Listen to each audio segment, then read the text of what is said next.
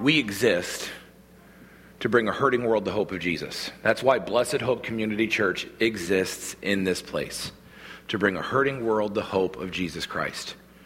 Right? And we do that, right, by by being intentional.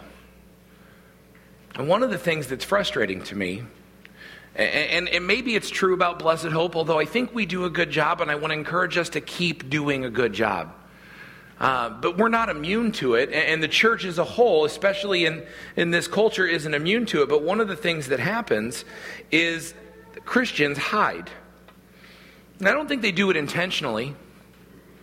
I don't think we do it intentionally. I, I think it's just a byproduct of a false belief that we've bought into that says our faith is our business. Your faith is your business, and my faith is private right? And part of that is true. We get that, right? Because it feels demonstrative. It feels bad to make sure that everybody knows what I believe, right? To, to make that the focus. But the problem is, we're either right or we're wrong. Amen. It's either true or it's not. Hell is real or we're, we're kidding ourselves. Jesus Christ is the one and only way to be saved or we're confused. But I've read the Bible really carefully, right? And I've logicked it out the best way that my finite mind can do it. And I am convinced beyond a shadow of a doubt that Jesus Christ was not wrong when he said, I am the way, I am the truth, I am the life. No one, no one gets to the Father unless they go through me. Jesus Christ is the way of salvation. And if that's true, it is true. Since that's true, our faith can't be private. Think about what's at stake. You're like, I'll do me, you do you, it doesn't matter. What do you mean it doesn't matter? Hell is real. It matters. Our faith can't be private. Now, our faith can't be nasty. Some of you, some of you need to, to take a, a, after you've had a good eight hours sleep, like I mean a solid good eight hours of sleep. Don't do this when you're grouchy. If you're a coffee drinker, have your cup of coffee. If it's breakfast, have it, right? Get yourself good and centered. And then if you've got social media, scroll through your own feed back a good six months.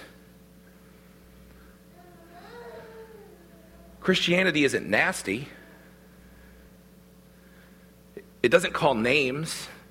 It doesn't hurt people intentionally. It doesn't take unnecessary pokes and jabs.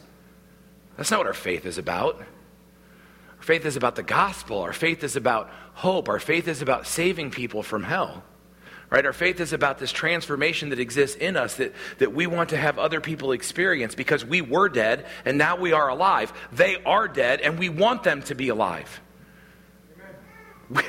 Listen, we got to be careful. Go ahead and, and, and click on the PowerPoint there, and we're going to jump right in with song. Listen, I love to sing, but I don't love to lead singing. So that is not going to happen. Right? And you know what I'm talking about. Right? We sat close to each other, and she had to hear it.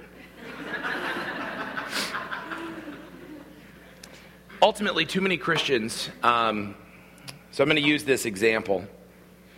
And, and, I'm going to ask you, I'm not going to tell you this is true for you. I'm going to ask you to, to really give it an honest assessment and decide, I need to pace, so I got to get that out of the way. I got to ask you to, to assess this and see if it's true for you. We're like the moon, right? We have no glory of our own, we have no good works of our own. Everything we do reflects the Father. Everything we do reflects the Father. It's His glory, it's His work, we do it. Right? So when we do well, we are fully reflecting, like a full moon, we are fully reflecting the majesty and the glory of God.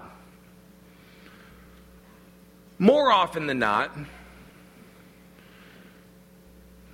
we aren't reflecting anything.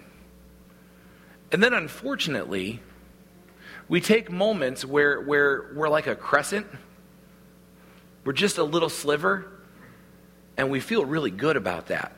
And I feel really good about faith in action, but this is like a crescent. Right? You're like, oh, we shined brightly as a full moon reflecting God's glory. Yeah, yeah, collectively we did okay. And that's important.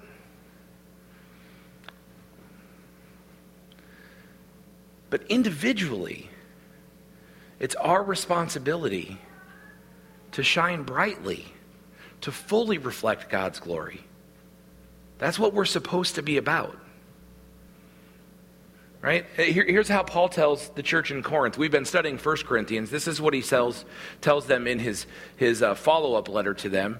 He says, Clearly, you are a letter from Christ showing the result of our ministry among you. This letter is written not with pen and ink, but with the Spirit of the living God. It's carved not on tablets of stone, but on human hearts. Paul is saying clearly, right? When people look at you, you are clearly an open letter from the God of the universe. You are clearly reflecting the glory of God. You are a full moon shining brightly that everybody can see.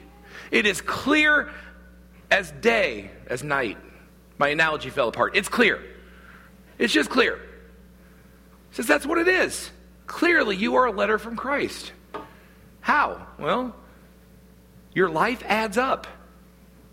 You aren't a Christian that hides it away.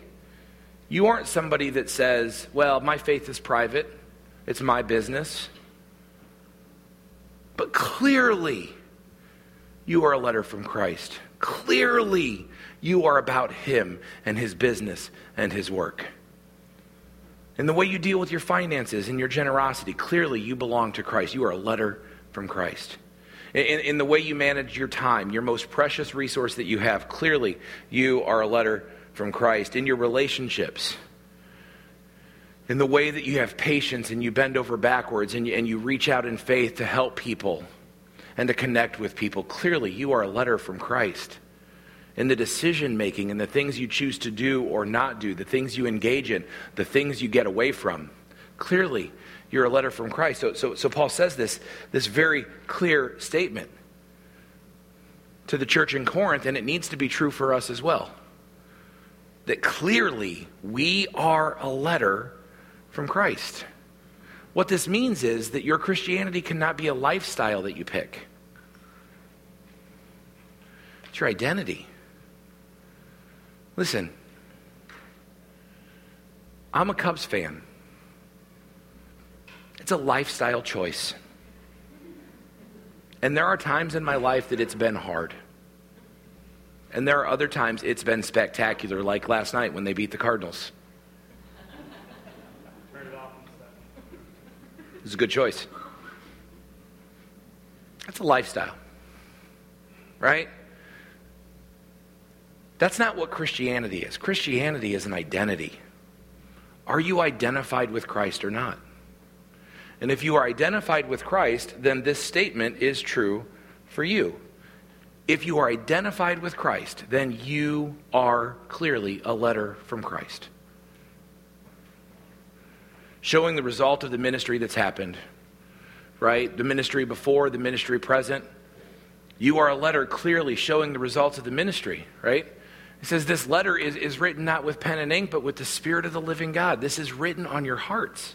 And when you think letter, here's the reality this is not like an email that you send somebody, this isn't a cursory thing, right? But it's heartfelt, it's meaningful, it's something that's supposed to stick. It's a handwritten, meaningful sentiment. I, I was um, watching Haley struggle, and it was kind of fun not because she was struggling, so that came out wrong. But I was watching Haley struggle to write this card to this woman that they were going to serve whose, whose husband had just passed, who was newly widowed, who was trying to figure out how to navigate this. Um, and I watched Haley struggle with what do I say? What do I say? Good luck. God bless. No. That wasn't enough. I'm rooting for you. That wasn't enough. Right? I watched her struggle to pour this out, and, and what came out was just a heart of, I don't know you, but I love you. And, and, and, and I, don't, I, don't, I don't know what your life looks like, but I know that God loves you, and I know that He wants us to love you on His behalf. That's what ended up coming out of, of this letter that she wrote, right? This is what we are. We are letters, right? That God has written. Think epistle. Ultimately, here's the reality you are the first, maybe even the only Bible that some people are going to read. If you are a letter from Christ, they're not necessarily opening up the Bible. Before they ever get to the Bible, you are an open letter of Christ. The way you interact, the way you act, the things you say, the things you do, the heart that you display, that is the first. That is the first gospel that somebody is ever going to have to deal with before they ever open this. And just like any other Bible, there are going to be good translations and there are going to be bad translations. And if you are hard to get along with, and your attitude is poor, and you're grouchy and grumpy, or you do things that don't reflect the glory of God, if you gossip and spread rumors, if you tell tales, if you put down instead of build up people that disagree with you, then ultimately you are a poor translation, but you're still a letter from Christ. See, this is the thing that we have to understand. When you do it poorly, you are still speaking for God. When you do it well, you're still speaking for God. When you call yourself a Christian, you are either speaking for God in a way that is good, or you are speaking for God in a way that is negative. And you've got to be careful. And you've got to be careful. You've got to decide is this real? And if it's real, then what am I about? And this is written on your heart. Right? This isn't something, this is foundational. This isn't something that just can, can shift in the wind, but he says this is written on your heart. It's not carved in stone, it's not written on paper, it's who you are. And I'm going to challenge you here for a second. Is it who you are? I venture to say yes right? We just spent as a body. And if you participated in faith in action, that's awesome. If you had to miss out this year, look, there's no hard feelings. Uh, some of you participated through prayer. I know you did. You must have. With the way that things went, you participated through prayer. Many of you were able to donate and, and give supplies and things that would help the, uh, the mission that we were doing. Like, we, even those that couldn't participate, participated, and I know that. Right? So, so as a church, as a body, we collectively just participate in this mission. So I know that it's true for us.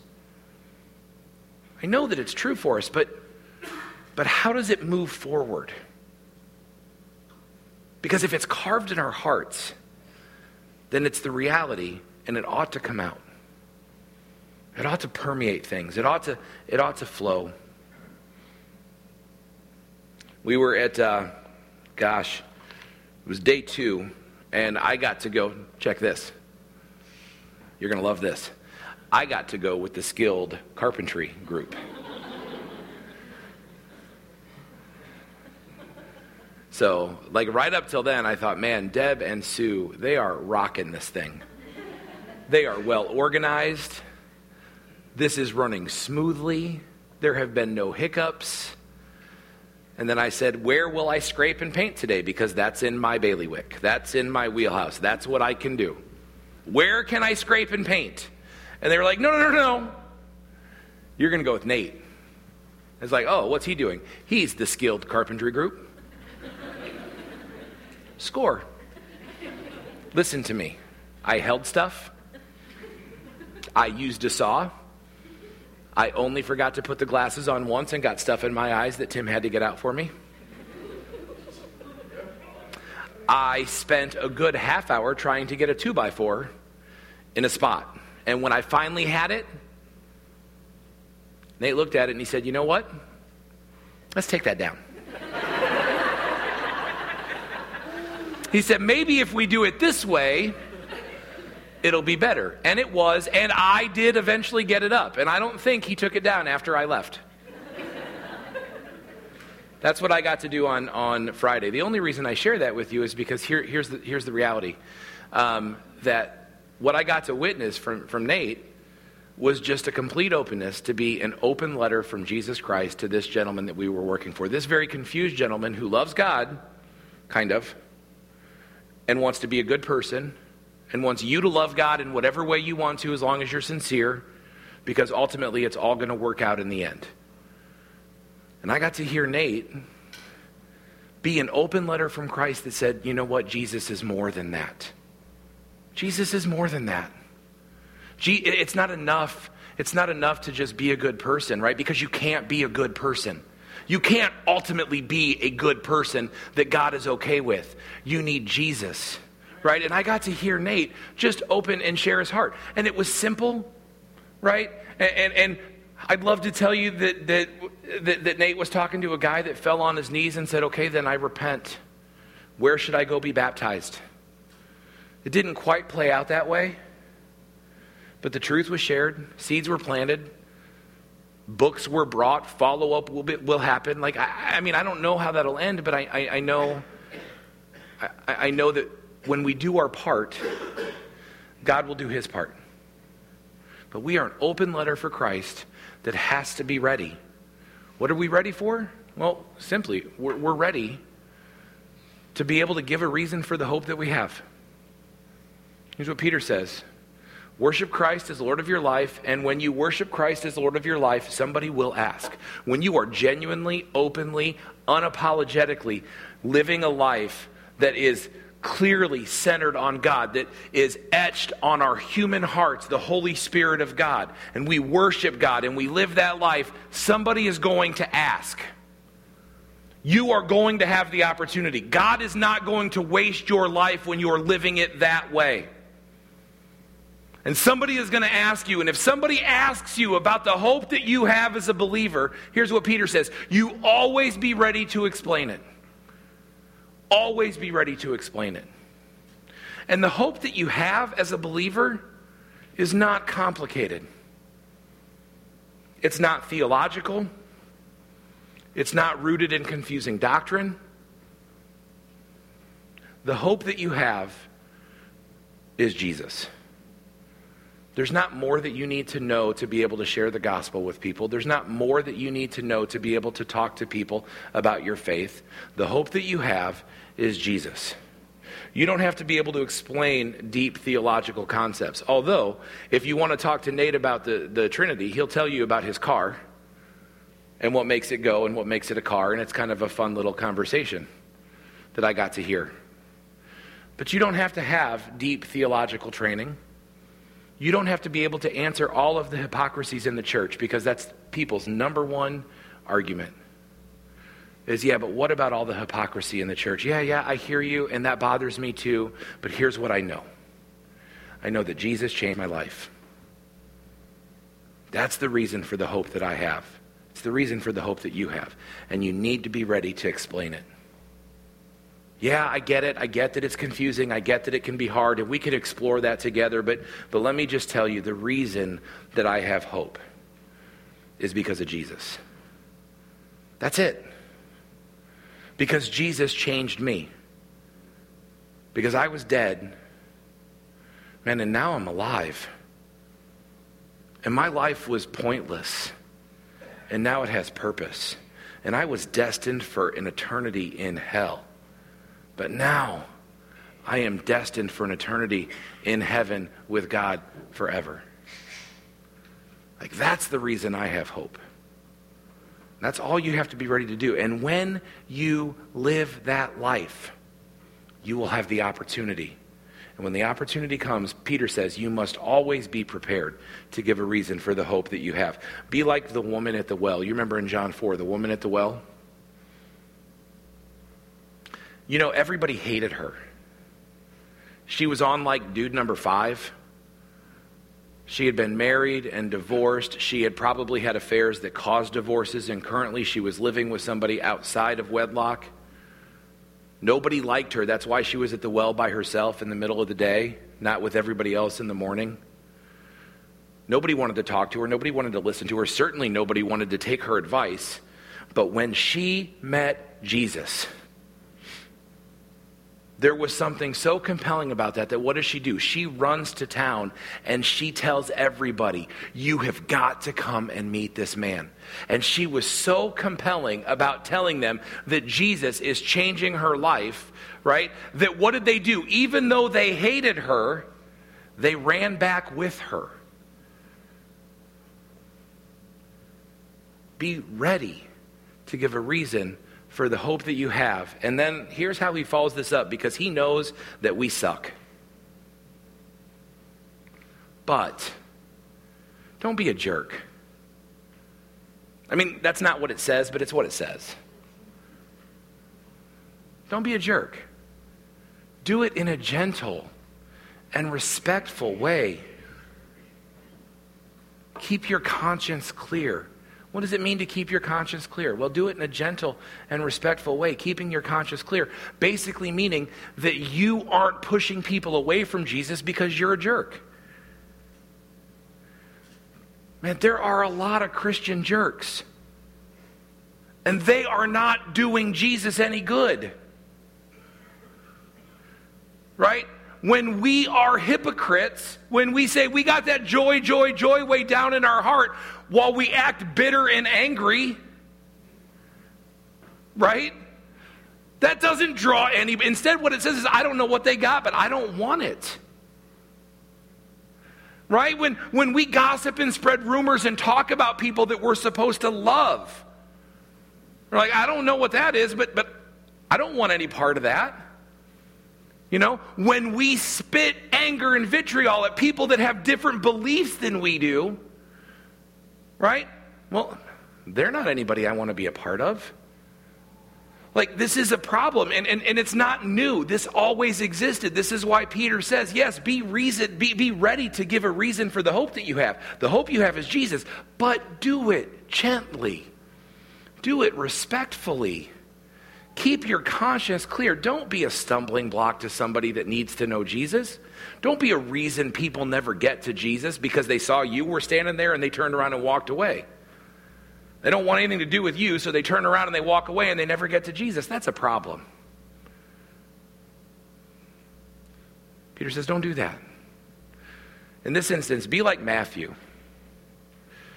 Be like Matthew. You read Luke 5. Matthew is a tax collector. He is awful. All of his friends are awful. Jesus says, Matthew, you're going to follow me. And, G- and Matthew says, Yes, I'm in. I surrender. Jesus, you have changed my life. What does he do? He throws a party. Who does he invite? All of his sinner, awful friends. Can you imagine what the invitation said? You're gross and you're terrible. And you're going to, you're, you're, you're doing it all wrong and you're awful but hey, come to my party and meet Jesus. No, man, that's not what his invitation said. His invitation said, You guys, I met this guy and he changed my life. And I just want you to know who he is. Would you just come and meet my friend Jesus? That was the invitation. He was ready to give a reason for the hope that he had in a respectful, gentle way so that his conscience could be clear. Friends, this is what I want to leave you with. I want to leave you with encouragement that you are, whether you know it or not, you are actively representing the God of the universe and the one he sent. 2 Corinthians 5 tells us that as Christians, we are ambassadors of God that we speak for him when we tell people that Jesus is real, that there is a God in heaven who is no longer counting people's sins against them because Jesus died on the cross. That's your job. That's why we exist. That's why we practice faith in action so that we can get good at figuring out how our action right, can marry to our faith, and it doesn't have to happen in those three days. So, as we go, in an effort to make you take this more seriously, because that's my job as a pastor, right? Right? This isn't just things we talk about on Sunday, right? We had this great experience and, and, and we were involved in one way, shape, or form, and now our job is to go and figure out what it means to live this kind of life, to clearly be a, a, letter from Christ, to reflect God's glory in all of its fullness, and to be ready to give a reason for the hope that we have in a gentle and respectful way. Right? And, and part of that is you need to be intentional. This isn't private. Your faith isn't private, it's public. You need to be intentional. And in an effort to help you, um, I'm going to ask the ushers to stand at the doors on the way out, and they're going to give you one of these. We've talked about these before, but I don't know that anybody really took one, and so we're going to try again. And if you already took one, take another one. It's cool. That just means you got six people to pray for. But I got one of these in my wallet, and, and you can have one too. It's this last slide. Is what it looks like on the outside. Pray, invest, and invite. And on the back are three lines for you to write three names. Three names of, of people that God has put on your heart that you need to pray for, for their salvation, for their life in Jesus, because hell is real. And you need to invest the time in building the relationship and giving a reason for the hope. And then when the time is right and the Holy Spirit prompts you, you need to invite them into that relationship, whether it's inviting them to church, inviting them personally to know Jesus, whatever that looks like. So the ushers are going to give you one of these on your way out, and I'd like you to take it and consider what names you need to put on it. And if you honestly don't have three names of three people that don't know Jesus, fix it. Fix it. Go find some people that don't know Jesus and, and start to pray and invest and invite them into that relationship.